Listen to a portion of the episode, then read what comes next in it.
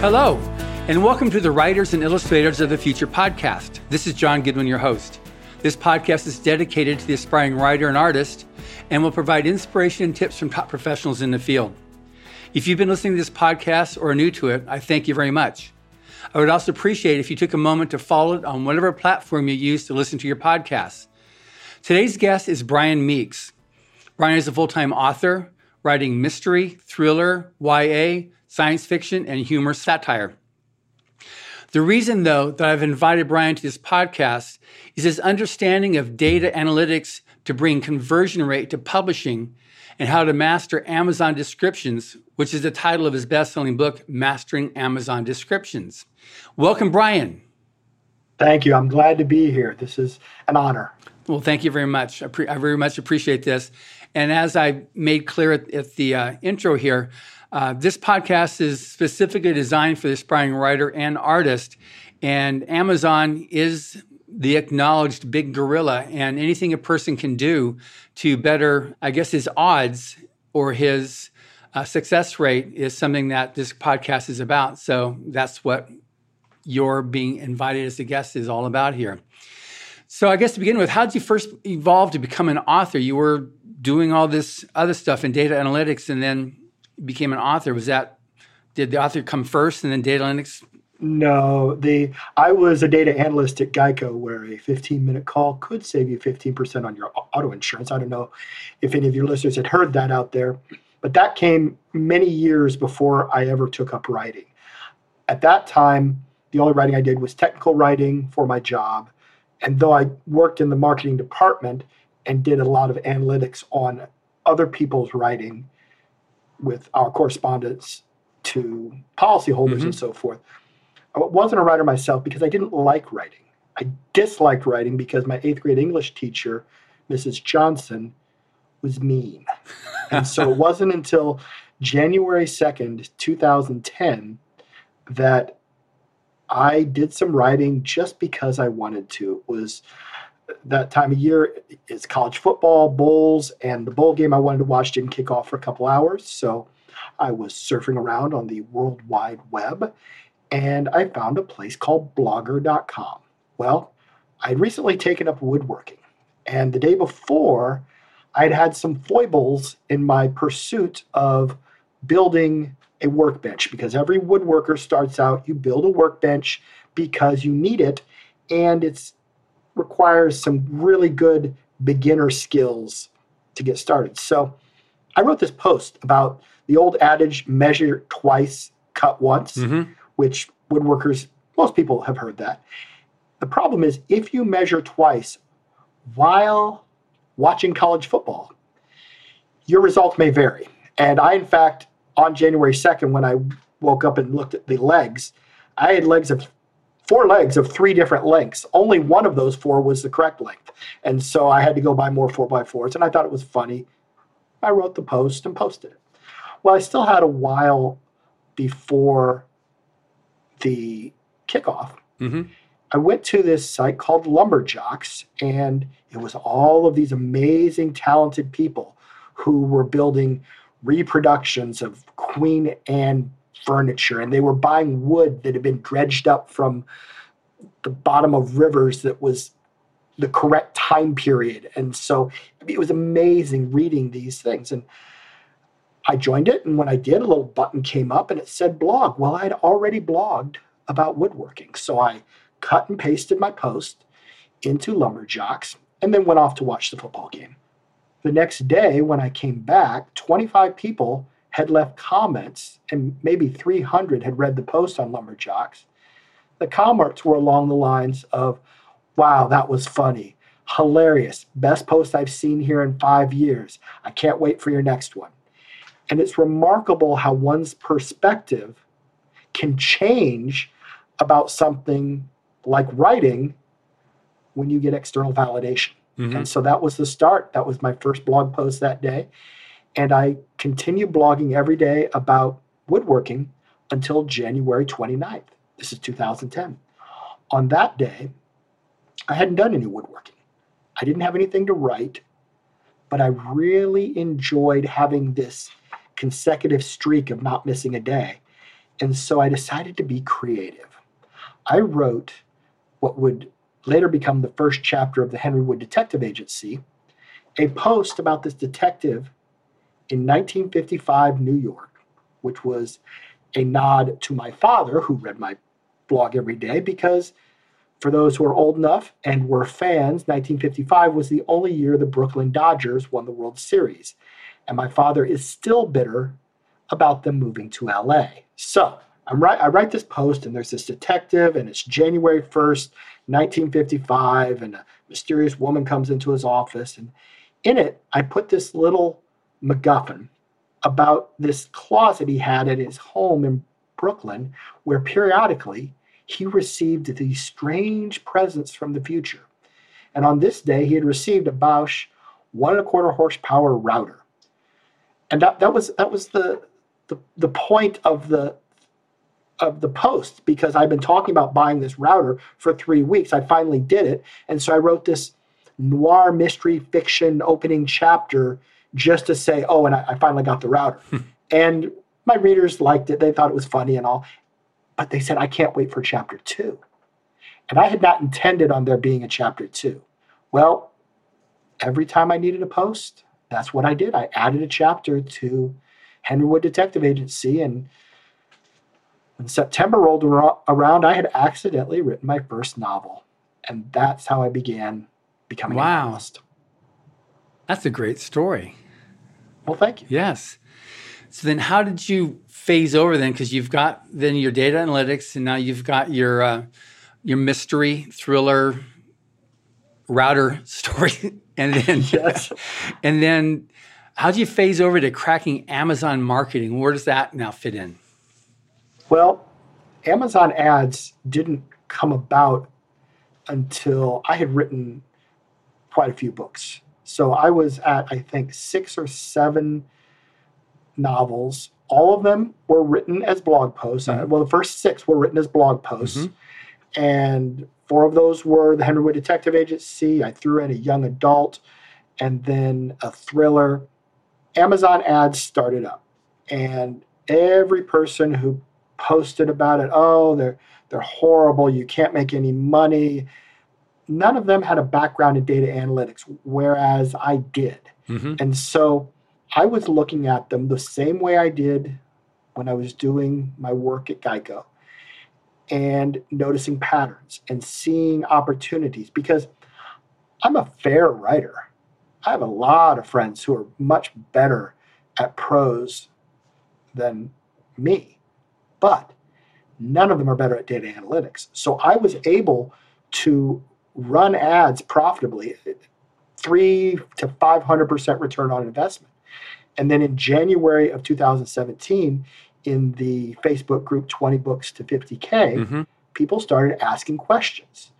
I knew the answers. So every time a question would come up, I would repeat the question in my own post, write a lengthy answer. And I was doing it in a stylistically the same manner that you would expect on any blog, on the New York Times site, USA Today, these big paragraphs, and I would get 12 comments with maybe 50 likes or loves to these posts. And at this time, I was also studying the art of copywriting.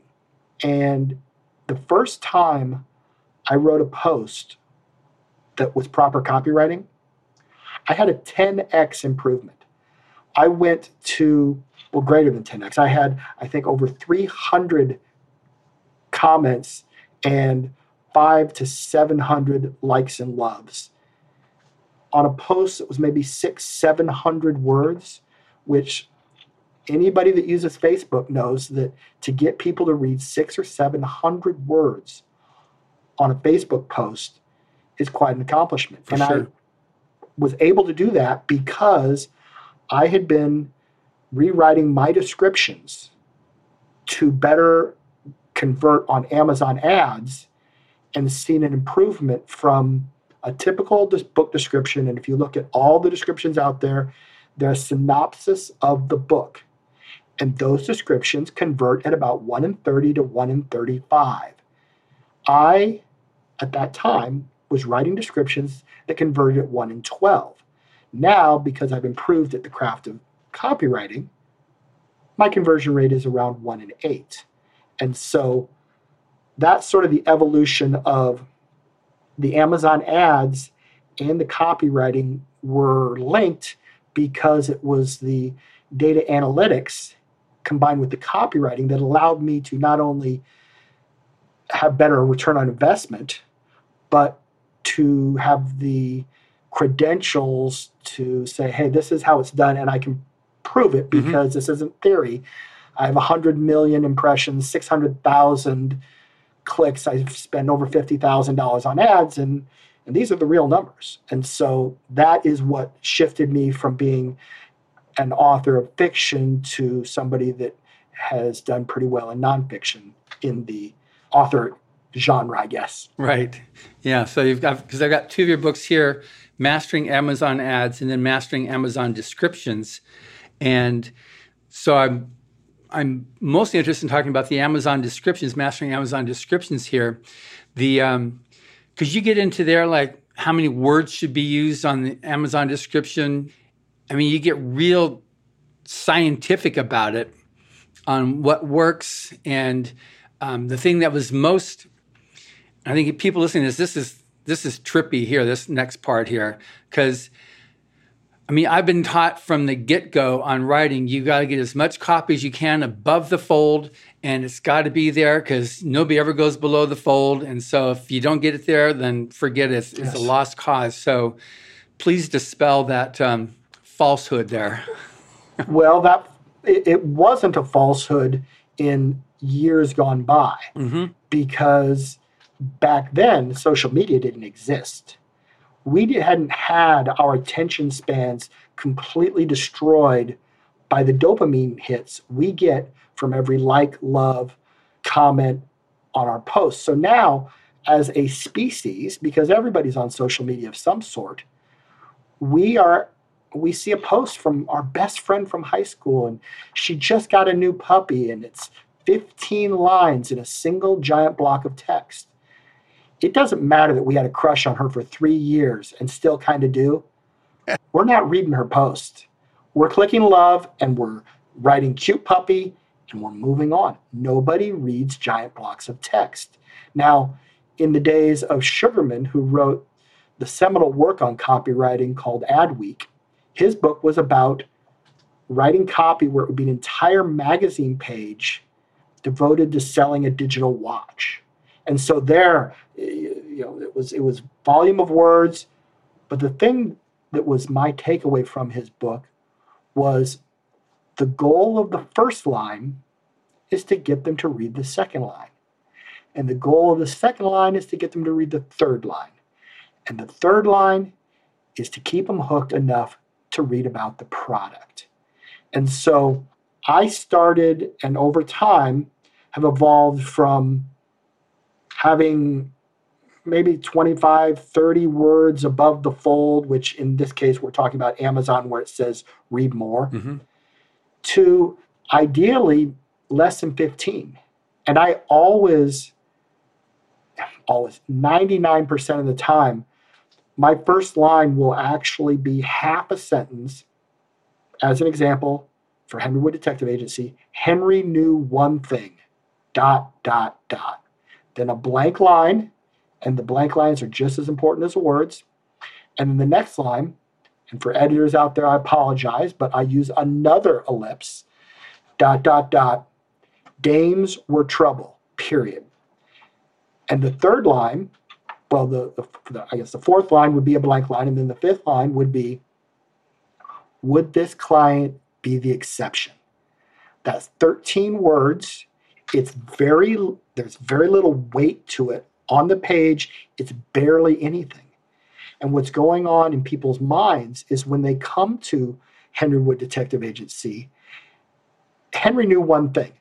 Well, it's short enough that you almost read it as a single word. So already I've gotten those four words into their brain and they're not going to click away at that point because of the dot, dot, dot. Their eyes will go to the next line Dames were trouble. Okay, at this point, the cover's Art Deco, Nobody's used the word dames since the 50s. I've established some important stuff about this book. It's Henry Wood Detective Agency. We know the genre. We know it's not a contemporary detective story because of the cover and the word dames. So I've got a lot of information into those seven words. And then the next line is a question mark. Nobody stops reading after a question. Would this client be the exception? So now, who's the client? Clearly, it's a woman. Anybody that knows the 50s era detective noir mysteries knows it's a beautiful woman. And they click read more. And then the rest of the description goes on, and it's the same sort of thing. I'm, I'm giving them a little information, and I keep bringing them along with hooks until we get to the end. And that description is one of my better ones, but stylistically, towards the end of it, if, if anybody goes and looks it up, I would never have that many short lines in a row now because I'm better at copywriting. But at the time, when I did that description, it went from 1 in 30 to 1 in 12 instantly. The very next day, as soon as it was posted, my conversion rate improved. And I already had the information from writing stylistically in that copy mm-hmm. way on Facebook. So I knew it would do better, but then I had the real numbers. And so it's everything about that style is designed to get them to click the read more. And authors who try that, people who put a quote at the top of the page, unless it's by somebody that's won a Pulitzer, it's not helping because, oh, who cares? I, I don't know who that author is. I have 20 friends who are authors, most of them in romance, that make $100,000 every single month. These are seven figure authors. And if I walk down the street, nobody's heard of any of them. That's how big this business is. So unless your opening quote is from somebody that's a household name, if Stephen King wants to give you a blurb, put that at the top. If you win a Pulitzer, put it at the top. If you get a Nobel Prize in literature, put it in the top. Everything else isn't adding because nobody cares. In this age, we have so many people who are USA Today bestsellers that were part of a 100 book anthology where it sold for 99 cents and you had 100 authors. And so, ev- I mean, I say everybody's a USA Today bestseller, not me. But the point is, it gets used so much that it has lost its potency. It is not an effective hook. Does that make sense? Mm-hmm, it does. Yeah. And so all you're trying to do is get them to click read more, which that was a long answer, but. But it's a good answer because people need to under, well, people need to understand what this is. And the people listening to this are going to be like making notes and trying to figure out how does this work and what about, and now what, wait, okay. So, so you explained it very good, which is, I think is important. People have that. Um, Thank you. So now on the, um, so I'm doing a, a story pitch. So you've got you know a pitch, and you talked about hooks and descriptions. So is there a distinction between pitch, description, and hook? You're talking about trying to get a publisher interested in your book, or trying to get a uh, an agent. Is that what you're referring to as far as a pitch? Or you talked about a movie pitch, or yeah? So there, it's like on um, you know sometimes an author will put together this is my one size fit all. It's a it's a pitch that I use. That I send out to either an editor or get somebody to publish my book. It's what uh, is description that's going to go up on Amazon or going to go into Goodreads that sells the book to the the reader, and the hook, which is going to make somebody. I think it's mostly because of the confusion of what it is, but to to to kind of like break up that one size fits all on yeah. how you're going to talk about your your book. Yeah, it, it isn't one size fits all because if I were writing a pitch letter to a publisher, if I were writing a pitch letter to somebody that was going to be maybe my audio book narrator, they all have different pain points. And so if it's a publisher, I might try to think about the question what are the pain points for the publisher that authors cause because that's their hook. Everybody is going to say, "Oh, my book's the next big thing." That's not a hook. That's kind of expected. So try to figure out a different angle to those opening lines. And that's how you're going to get them to read that email. But it wouldn't be the same. Uh, quick anecdote, if I may. Mhm. I lived on the Las Vegas Strip, and in my building was this gentleman, Constantine, best name ever. And him and I were out having drinks one night, and he was he was sort of, uh, what's wrong? What, what's going on? And he said, oh, the MGM job is coming up, and I never get it. What, what are you talking about? He said, well, the, the MGM has this job. It's a photography gig. He, he, he Constantine's a world class photographer. And he says everybody that has the equipment that can handle the job applies. It's a couple dozen people. I've tried seven times before. This will be my eighth, and I never get it. But I'd really love to land this just once. So I got out my iPad, got out my little keyboard, and I wrote the pitch letter. We used hooks. I asked him what are the pain points, and Can you define that pain point so that people understand? Okay, so I, I, I said, okay, MGM knows all of you, couple dozen photographers. You all have the his camera, body, and lenses cost hundred and eighty thousand dollars because understand that the pixel resolution, as he explained it, needs to be such that it looks good on a billboard that is half a city block long, a digital billboard, and so it, it's very unique camera equipment Mhm. and only a handful of people have them. Well, when I asked him that question, I, he said, Well, truthfully, we're all kind of divas. And I said, That's the angle. We're going to pitch them that you are going to be easy to work with, that your only goal is to bring their vision to, to fruition. And he said, Oh, I like that. And so that's what we wrote. And he got the job. Now, understand, this is a two week, $100,000 photography gig. And the difference between seven failures and one non failure was copywriting. And he got it for the price of a Moscow mule, which, which is pretty fair. So then the, the pain point itself as a, as a term, define that. Yeah, pain point is what is it that the person you're pitching to dreads about working with authors? What do they hate? What, what is it about authors that just drives them nuts? Is it that their manuscript isn't polished when they get it? Is it that they don't have realistic expectations? Is it that they aren't familiar with the way traditional publishing works? I don't know what the answers are to the situation.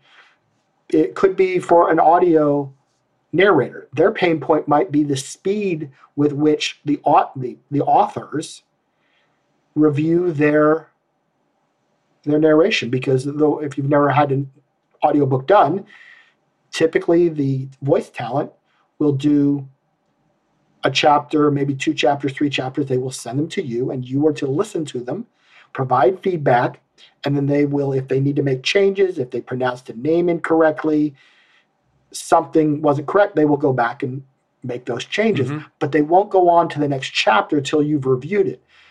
They get paid by volume. So if you take three days to get back to you know get back to them, that's a pain point. The authors who will get back to you in an hour, they love them. And if you're trying to land a really big name, that could be the difference. That could be the reason they read your email because the the narrators themselves have their own following. There are people that will li- buy every book by a certain narrator. Right.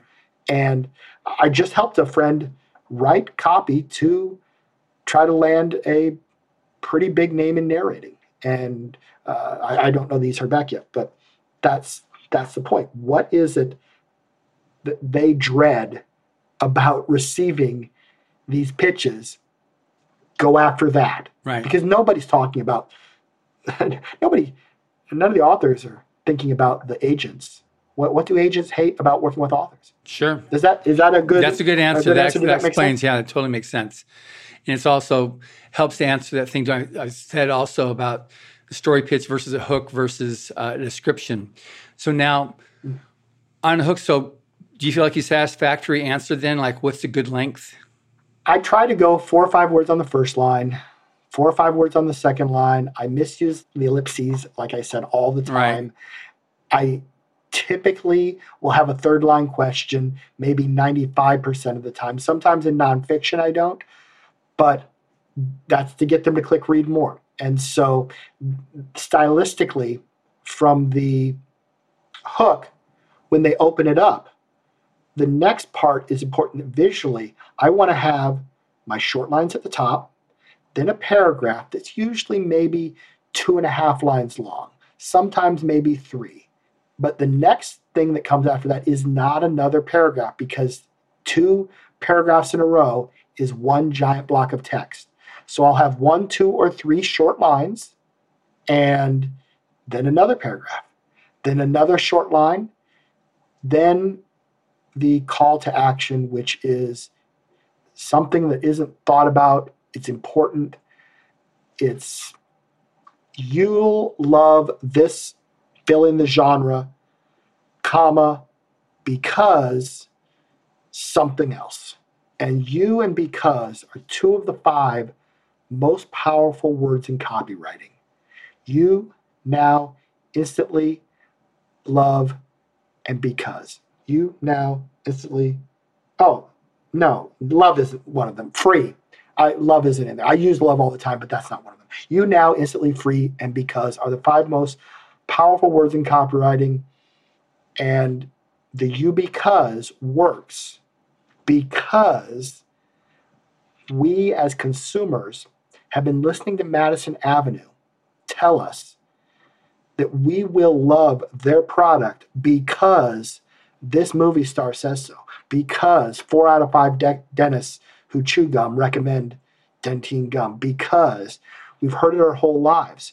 So once we switch in the description, I always think of a description as a movie narrator. So it's going along in a world where da, da, da, it's narrating the movie. We're painting a picture. Then it's time to close the deal and it switches the camera from the movie to the narrator is now talking directly to the consumer. You'll love this book because, and then what comes after the because isn't as important. And then the last bit is get it now. I see descriptions that end with scroll up and one click now to begin reading the wonderful adventure of Mr. Guinea Pig. And they're missing the point because if you haven't convinced the potential reader that they have to find out what happens in your book by the part by the time you get done with the you because you're not going to get them that last bit is more of a pavlovian bell ringing it's a stop sign it says hey you've reached the end of the description you know you want this book. Get it now. It's short. Just like at the top, where I'm trying to keep it short because I want to, you know, get hooked their their attention span. At the end, I want to bring their attention to the, their next task, which is to buy the book. I don't need to tell someone who buys five romance novels a week how Amazon works. That is the dumbest thing I've ever seen. I find it offensive because I read that as, hey, you've just read my description. I appreciate it, but clearly you're an idiot. So I'm going to walk you through the process of using Amazon, even though you buy 250 books a year, you moron.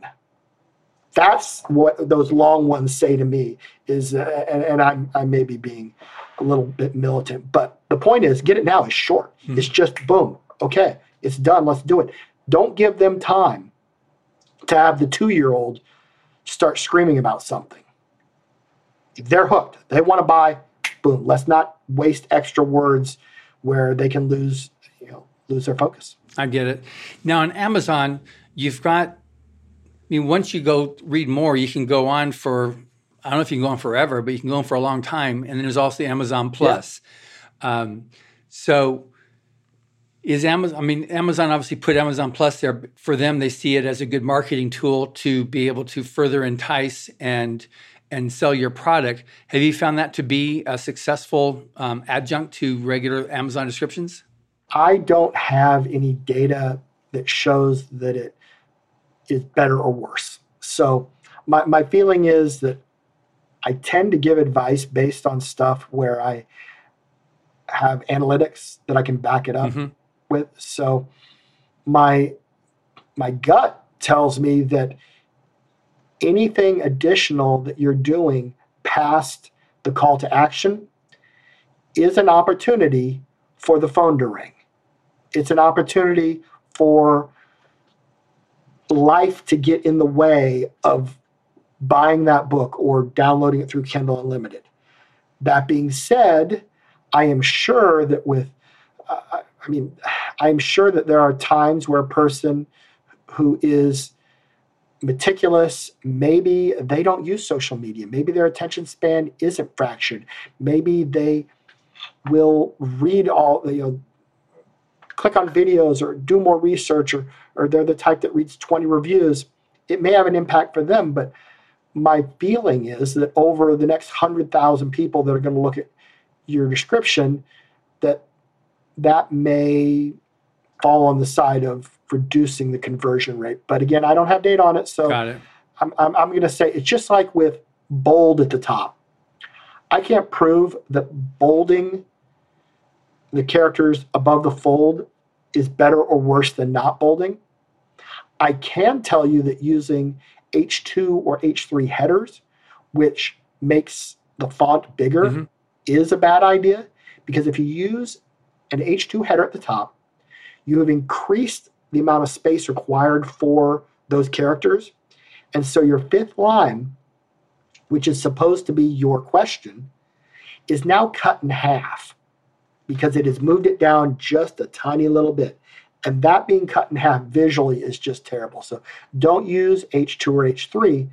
But if you prefer the bold, I've looked at it and I cannot see a statistically significant difference between using bold and not. I prefer not, but if your listener really likes the bold, then use it. Just don't use H2 or H3 because that does have a negative impact. Good. That's very good to know. Now, is there like a, a good length, like 300 words, 500 words, 150 words for doing one of these Amazon descriptions? I don't think in terms of word count. I typically think in terms of the visual. Now, fiction versus nonfiction. Right. Nonfiction will have more words because I typically do the opening hook the same way. But then the next paragraph, I'm switching from the hook to who is the writer of this book? Because a person looking for nonfiction is trying to solve a problem in most cases. Mm-hmm. I mean, sure. A, a, biography or what have you is more for entertainment. But if you're reading a self help book or mastering Amazon descriptions, you want to know who is it that is trying to solve my problem? Can they be trusted? Right. So I immediately talk about the author. Then I start hinting at what's in the book. Where nonfiction authors go wrong a lot of the time is that they will put too many bullet points in their nonfiction description. I always use bullet points, but I stick to maybe five of them. And when I get these previously written nonfiction descriptions, the bullet points themselves are too many words because they really want to tell them everything that's in the book. I just want to talk about the highlights and be as concise as possible so that, again, visually on the page, when you open it up, it's lightweight. So in fiction, typically I have the opening hook, the three lines, mm-hmm. a paragraph, one, two, or three more lines, another paragraph, one, two, or three lines, another paragraph, or sometimes that's the call to action. It just depends on if I feel like they're going to be hooked because at the point that I've written it and I built up enough intrigue that I think they're ready to buy, I don't want to go any further than that. Right. A mistake that authors make because they try to write a synopsis about the book. It's it's their child. They, they put all that effort Exactly. into getting fifty thousand words into a novel, and they did all these clever plot twists and stuff, and they want to give away all the spoilers. Don't do that. I tell every author, hint at what might be in the book. Don't tell them what will be in the book. Now, in certain genres, romance for in- instance, the rules are cut and dried. There has to be a happily ever after. The guy can never cheat, but he has to leave her at some point. But it's not because of her; it's because of him. I mean, it, it's there are rules in romance, and they are the same, and they have to be followed to the letter. You may not vary from them at all, and so you don't need a synopsis for romance descriptions. You need to try to find something that is a hook that is not that, that is part of the tapestry of this romance because that's why romance readers consume these books by the by the bushel full which is clearly i'm from iowa because nobody uses the word bushel Right.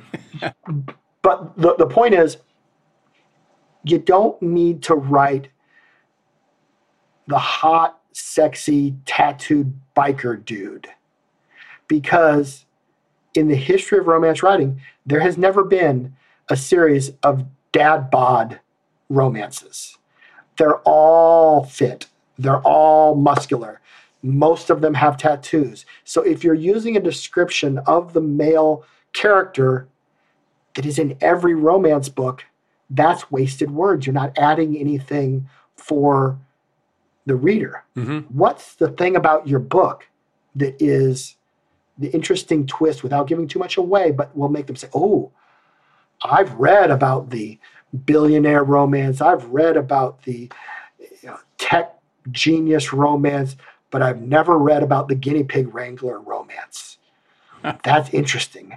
How does a how does a guy, uh, a woman who raises guinea pigs find you know a yoga instructor or something like that? And so you're trying to be different without just listing all the tropes. You want to mention several of the tropes. You want to make sure that they understand, hey, I played by the rules. I have all the tropes in there, but you don't need to belabor the point. Try to figure out ways to hint at the tropes that they're there, you're going to be satisfied with them.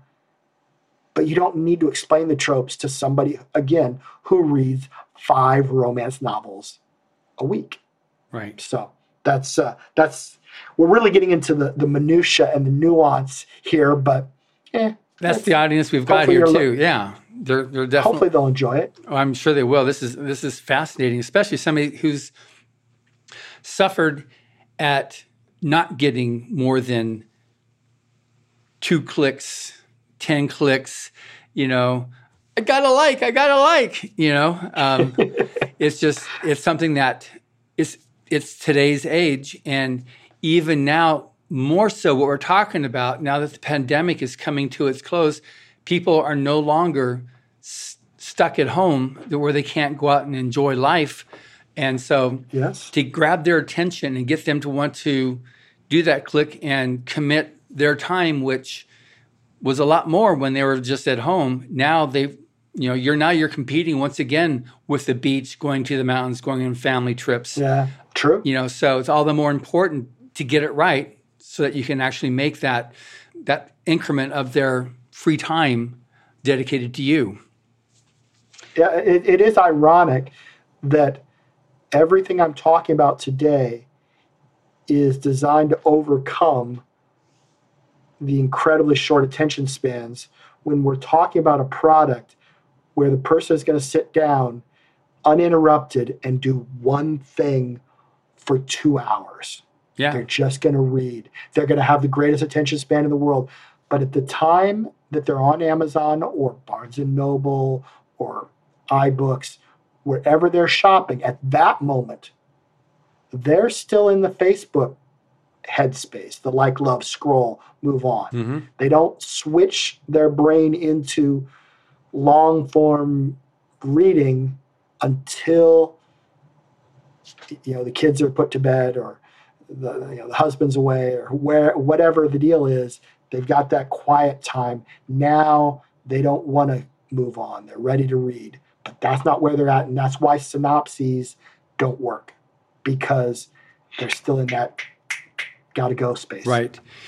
That's, I mean, I think that's so important that people look at that and realize that. Now, you'd mentioned uh, the 20 books to 50K. So I've had Michael Anderle on as a guest. I mean, I have a lot of the people connected with 20 books to 50K as, as guests on this podcast. And a lot of them, based on that 20 books, are series. So now on, yeah. once you have a person hooked on a series, do you have to, do you change now what you're doing on this thing on how you do your, your descriptions that you put on, on Amazon or that you use for? Well, it's I'm, I'm going to answer it two ways. Okay. One, the short answer is no, not so much. You still want to try to hook them because you don't know who's reading that description. It may be somebody that has just been scrolling and they see the cover of book seven and they like the cover, so they click and they go look and they read the description. Well, in the subtitle, you likely have in parentheses book 7 mm-hmm. And so maybe they didn't notice that. They read the description, oh, this sounds great. And then their eyes land on book seven. They say, well, I'm not going to start on book seven. And so they go down, they find book one, and they get into the series that way. So don't make the assumption that the person who's reading the book seven description has read books one through six, which is why it's important to take the description seriously and do it as well as you can because you're going to get people that come in at that point. Craig Martelle always says that the best thing for the last book you wrote is to release the next book. And that's true. And so you write book one. Well, when you write book two, you're going to get people going back into book one, and it lifts all the books in the series. So take it seriously. But if the person listening right now, let's say it, let's say that they have three series. One's a four book series, one's a seven book series, one's a five book series. Mm-hmm. And they're, oh, I'm excited. I'm going to do this. I really enjoyed this podcast. I want to get to work. Strategy wise, I would rewrite books one, one, and one first because those are the most important, no question. Then go back and write two, two and two, and or or two through four and whatever. But if you've got multiple series and you're going to redo all your descriptions, redo the first ones first and then go back. And what's interesting is if you do this and you've written 12, 15 books, when you get to the end of rewriting all your descriptions, I would go back and rewrite one, one, and one again because in those first three, four, five descriptions, your skill at the art of copywriting will have improved markedly. Right. And you'll be able to notice, oh, I did that description, but I have echoing. I started two paragraphs in a row with the.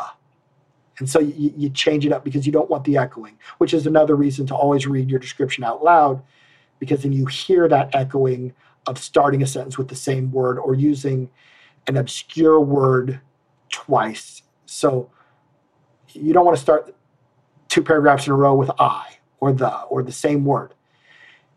You also don't want to use a word like enclave twice in a novel. I mean, there are certain words that are unique enough that it can be echoing. You use the word enclave in chapter two and you use it again in 49. That's just as bad at echoing as I in paragraph two and I starting paragraph three. So echoing is a thing that a lot of newer authors may not think about. But if you're rereading your description aloud, you will hear it and it will be more polished if you change those words to avoid to avoid that. So I went a little off topic no, there, but that's that's good enough stuff because all these different things are are are important and maybe people use different nomenclature for what you're saying. But so when you explain like, okay, I get it, that's what yeah. you're actually talking about on that. So then on, um, I mean, for a person get this because you're talking about, yeah, you just do, you just, you know, you're tossing off these these things right, left, and you've been doing this for however many years. Yeah, I started copywriting in 2017, so I've been at it for about five years. Good. Now you've got two books, and you mentioned on your on your first one was mastering Amazon ads. Then you went to mastering Amazon descriptions. That's the yeah. And if I could tell folks out Yeah. there, there's at the time when I wrote Mastering Amazon Ads, I was considered the leading authority on a- Amazon advertising. That is not the case anymore. I have because my life has been almost all copywriting. I will rewrite your description for you for $150. And so the point is, right now there's a guy, Bryan Cohen, who's a very good friend of mine. I would consider him the current expert on Amazon ads. So I believe he has a new book that either just came out or the pre-order just came out. So my book, Mastering Amazon Ads, I still think is about 80% relevant in that I talk a lot about the data analytics side. And mm-hmm. for people that don't like math, I try to explain things in a way where they can see the importance of it. So it's relevant in that sense, but there are types of ads that no longer exist. And like I said before, Bryan Cohen's the guy to go to now. But in that book, Mastering Amazon Ads, the chapter that was most brought up to me in emails or direct messages was the one about the descriptions. So it was because of that feedback that I wrote the entire book, Mastering Amazon Descriptions. And in there, if I may tell Yeah. the story about the copywriting miracle. please, yeah. I I had released the book, and about three weeks later, in my Facebook group, Mastering Amazon Descriptions, a woman puts up a post, and she used proper copywriting. She had an opening hook, and I don't remember it verbatim, but it was something along the lines of, "This afternoon, dot dot dot, blank line, dot dot dot. I bought Mastering Amazon Descriptions." And then the third line was, I had uh, could I love a book anymore? or something question mark. And you know, just all the stuff that I was teaching she was using it it was wonderful. And of course I see the post several seconds after it's gone up and it goes on. She said I was reading along. I did like you told me. Every single description until I got to number 43 dot dot dot. Next line. I couldn't go on I had to stop reading and write this post. I need a link to that book. and I just laughed. And so, because I didn't think to put links to the books in in mastering Amazon description because that wasn't the point. I should have done that, but I didn't. And so I, I went. I had to look up which book chapter forty three was, and I went and I got her the link and I sent it there. I put it in the the post, and then she replied. She said, "Thank you." And then next little parish said, I want you to understand, I'm 50 years old. I have never owned a cookbook. I have never wanted a cookbook. And after reading that description, I had to buy this cookbook. And I love it. Thank you. And so I sold a cookbook on keto to a woman who has never owned a cookbook, doesn't didn't want a cookbook. She was not even thinking about buying a cookbook but the description was that powerful and so that was my that was my copywriting miracle if you will That's amazing. Is that something that I think is, again, getting back to the, the scene we're in right now where people do live on Amazon, they do live on, the, on social media to be able to find things that if you're unable to do that, to hook people. Now, putting links, it's obviously on any description you're going to have on social media, you're going to have the link there. But then Sure. When you put up the social description on on Amazon or any other place, to what degree is it important to have because sometimes the concern is that a link will take somebody away from yeah I- wouldn't put a link in the description. Yeah you don't want there to be any distraction. Right. That that, that is just bad. So yeah I, I i wouldn't use links that are to anything else but the book. If you're using this copywriting someplace else in an email hmm in your and understand. I want everybody listening to understand and i think i talk about this in chapter one or chapter two. This is a skill that you can practice every day because when you're leaving comments on facebook or tiktok you could you could just do the, the normal way or you could do the hooks and then write a little paragraph and just practice your copywriting and you will be amazed at how these replies to other people's content, when you spend one to two minutes doing a 30, 40, 75 word reply to their post, that will rise to the top by most relevant. And it will just be validation that you're getting good at copywriting. I'm a Cincinnati Reds fan and they're abysmal this year, but I they I follow them on Facebook and sometimes I'll put up a post and I will use copywriting to reply or give my two cents worth. It's amazing how many times out of 500, 800, 1300 comments mine with proper copywriting that might have been after already 300 comments were there has made it to the top as far as relevance because people will read it. And so use copywriting when you're texting, when you're sending an email to your mom, when you're DMing. Anytime you have an opportunity to write words, use copywriting, except when you're writing your fiction. Then you want to write prose. Copywriting is not prose. So every other time in your life, do copywriting and you will get good at it and you will start to notice it and you will no longer read giant blocks of text and it will improve your conversion rate on your email list to your subscribers. If you have a Facebook group of fans, they will interact with your posts more, which will make them more rabid fans it, it is nothing but benefits. So you might as well do it all the time. That's great. That's really good advice on that too. Because then it gets, because that begs the point like, well, how do I get good at this stuff here? So you just get yeah. good at it by just doing it and take any opportunity you can to do that. Okay, now in your book, uh, Mastering Amazon Descriptions, does that supplant Amazon ads or is this an adjunct? I would say it's an adjunct because I have a chapter in Amazon ads about descriptions and conversion rate, uh-huh. but I don't go into the art of why these various pieces, the things we've been talking about for the last hour, why they work, why they're important, because I think it's beneficial to listeners to understand the why. A lot of people out there will say, hey, do it this way, do it this way, do it this way. And they may or may not do math. Whereas everything that I'm talking about today is backed up with data analytics where I've done this. I've done this for my own books. I went from 1 in 30 to 1 in 12 to 1 in 10 to 1 in 8. I've written descriptions for maybe 600, 700 authors. I was working on one before this call. So I, it's something that this is what I do. Right. And like I said, it works for a, a CV letter to try to get a photography gig.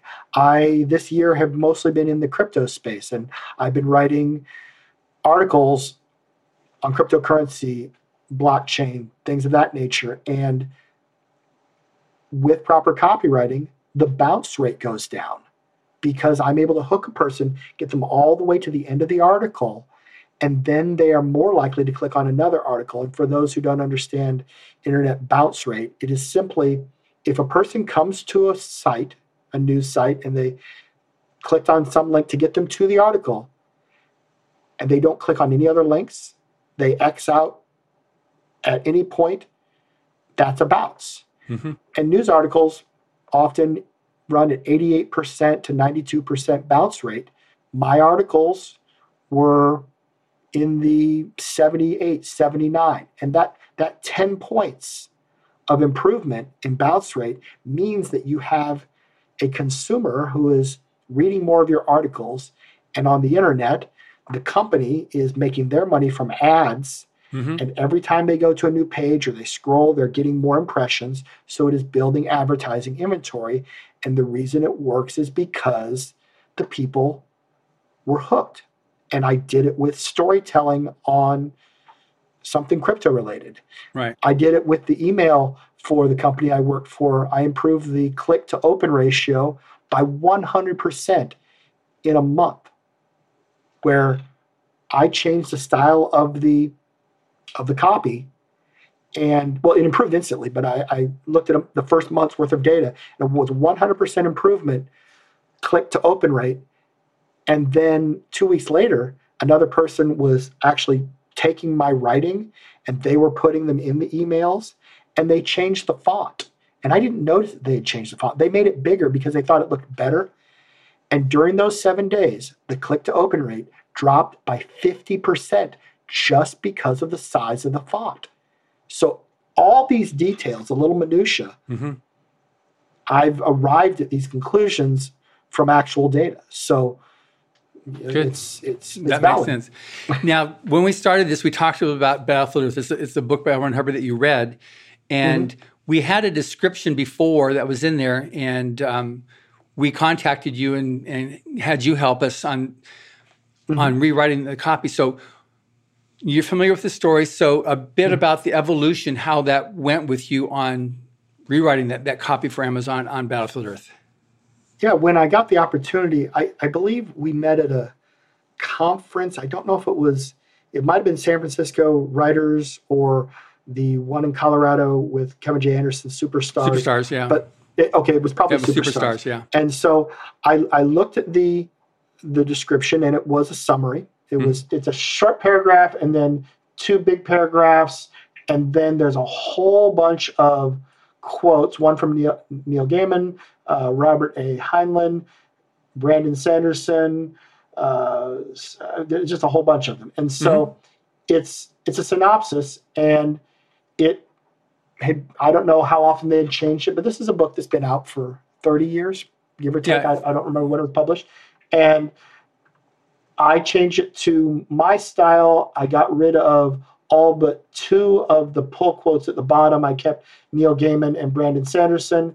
I, I, I think there was one from our friend Kevin J. Anderson that I may have not made the cut. Uh, I, I, don't recall. Uh, no, no, no I, I, I, didn't bump Kevin. Uh, but anyway, the, the point is like I said earlier, if it's a household name, Neil Gaiman, Brandon Sanderson, use them. The other people in that genre are probably household names, maybe, but it's too many. Five of them's too many. Well, if you look at it on Amazon, all of that, they went with all the pull quotes. And I don't have any of the data, I don't have access to the publisher's data, but I do believe that over a 100,000 impressions, just that extra stuff in there, that extra volume of words to read is costing them some sales. And the pull quotes are adding. Nobody, nobody is getting to the pull quotes and thinking, ah, I, I don't know. Oh, the fifth pull quote, that's what did it. So I, it, it's not the version that I recommended they they use, but my content as far as the the opening hook and all of that is is you know the way I wanted it and I was told three weeks after they had it up that they had seen a nice uptick in sales. And I, again, I don't have any of the the actual right. data because that's none of my business. But uh, that that's how. I mean, I like I said earlier, I'm a, I'm a fair writer. I'm a I'm a great copywriter. I'm a great data analyst, and I tell an okay story. I right. just had a, a producer ask for uh, my book Underwood Scotch and Wry. I don't know if anything will. I don't know if that'll get optioned or not, but it's nice to be asked. That was uh, last week, and so I, am an great. okay writer. Yeah, but I am a really good copywriter because I spend all my time thinking about hooks and just. I'm working on a YouTube channel for my content creation company, SouthBeachDesk.com, and th- this is going a little off topic, but it, it it has a vein of copywriting in it. YouTube has a new thing called YouTube Shorts, and you want to aim for 30 to 40 seconds. I went through a course on how to make shorts effective, and it was interesting because everything he was talking about was visual copywriting.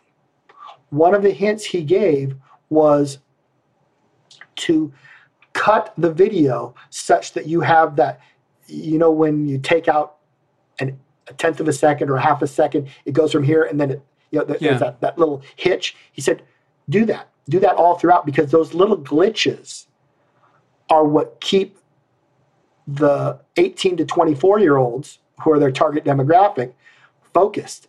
They can't bear to watch 10 seconds of continuous video. It has to be choppy. It has to be changing every three seconds. And that's copywriting. It's about holding the attention span. TikTok has destroyed the visual attention span. And so the ones that are successful on YouTube have that choppiness to them. It keeps the attention because if you can keep them for 30 seconds and you get 100% watch through, you are more likely to have your video shown. And that can be the difference between a successful YouTube short and not. And so it's interesting that I, I guess sure. visual copywriting is a thing. Maybe it is now. Maybe I coined a new phrase, but that's it. All comes back to how do we grab a person's attention. That's amazing. So with that, how does somebody find your books? How do they find you? How do they, uh, uh, if they if they would engage you to be able to help them with their story descriptions? Thank you for that, question.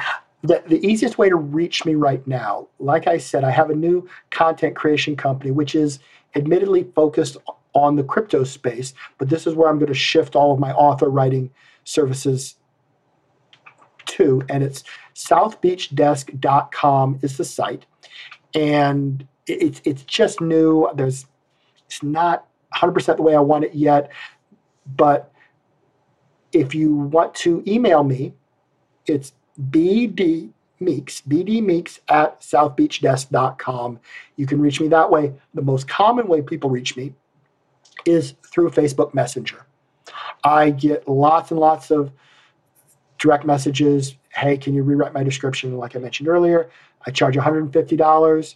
I will send you a Word document that has the bones that I need, the information, keywords, and things of that nature and you get that back to me, and I can typically my turnarounds less than a day, unless I get sometimes a person will say, "Hey, can you rewrite all six of these?" Mm-hmm. And that usually takes me a couple days. But yeah, BD Meeks at southbeachdesk.com. And if anybody wants to subscribe to my newsletter, I haven't sent out the first newsletter yet, but it will be crypto centric. That's the point but it will be done stylistically in a way that you'll get to see more copywriting. And hopefully you could look at that and understand the power of doing the copywriting everywhere, if that sure. makes sense. absolutely does. Right, thank you for letting me me shill my stuff. Sure, absolutely. I do, I do, I do also have a course on everything we talked about today. I could maybe do a a code and send it to you here after we're done. It's uh, two hundred dollars, but uh, you know, maybe yeah, you know, like fifty percent off or something like that. Would, would you? Would that would that be sure? Something absolutely take that. Yeah, Kevin yeah, Anderson used I, to have me when he started his teaching his master's class. Had me um, was on the podcast for two the 1st mm-hmm. two years, and then um, now he just has way more students than he can possibly teach. yes. Yeah. Well, my Mastering Amazon Descriptions is one of the textbooks that he uses in his master's degree program. And wow. I'm, I'm, very pleased about that. It, it, was it was quite an honor when he asked me if they could do that. I said, sure. Absolutely. That's, Absolutely. That's great. Well, thank you very much, Brian. It's been great having you on as a guest. And thank you for listening. Subscribe to the Writers of the Future podcast wherever you get your podcasts. We've also been syndicated on the United Public Radio Network, where you can find these podcasts as well. I also want to thank Carnation for sponsoring this show. Carnation not only tastes good, they have good taste. Writers of the Future series can be purchased wherever books are sold in the US, Canada, the UK, Australia, and South Africa, and available everywhere via Amazon.com. Writers and Illustrators of the Future are contests created by L. Hubbard to provide a means for the aspiring writer and artist to be seen and acknowledged. It is free to enter and open to amateur short story writers and artists of science fiction and fantasy. Again, thank you very much, Brian. I really enjoyed talking with you. It was an honor to be on your show. Thank you so much. Thank you very much.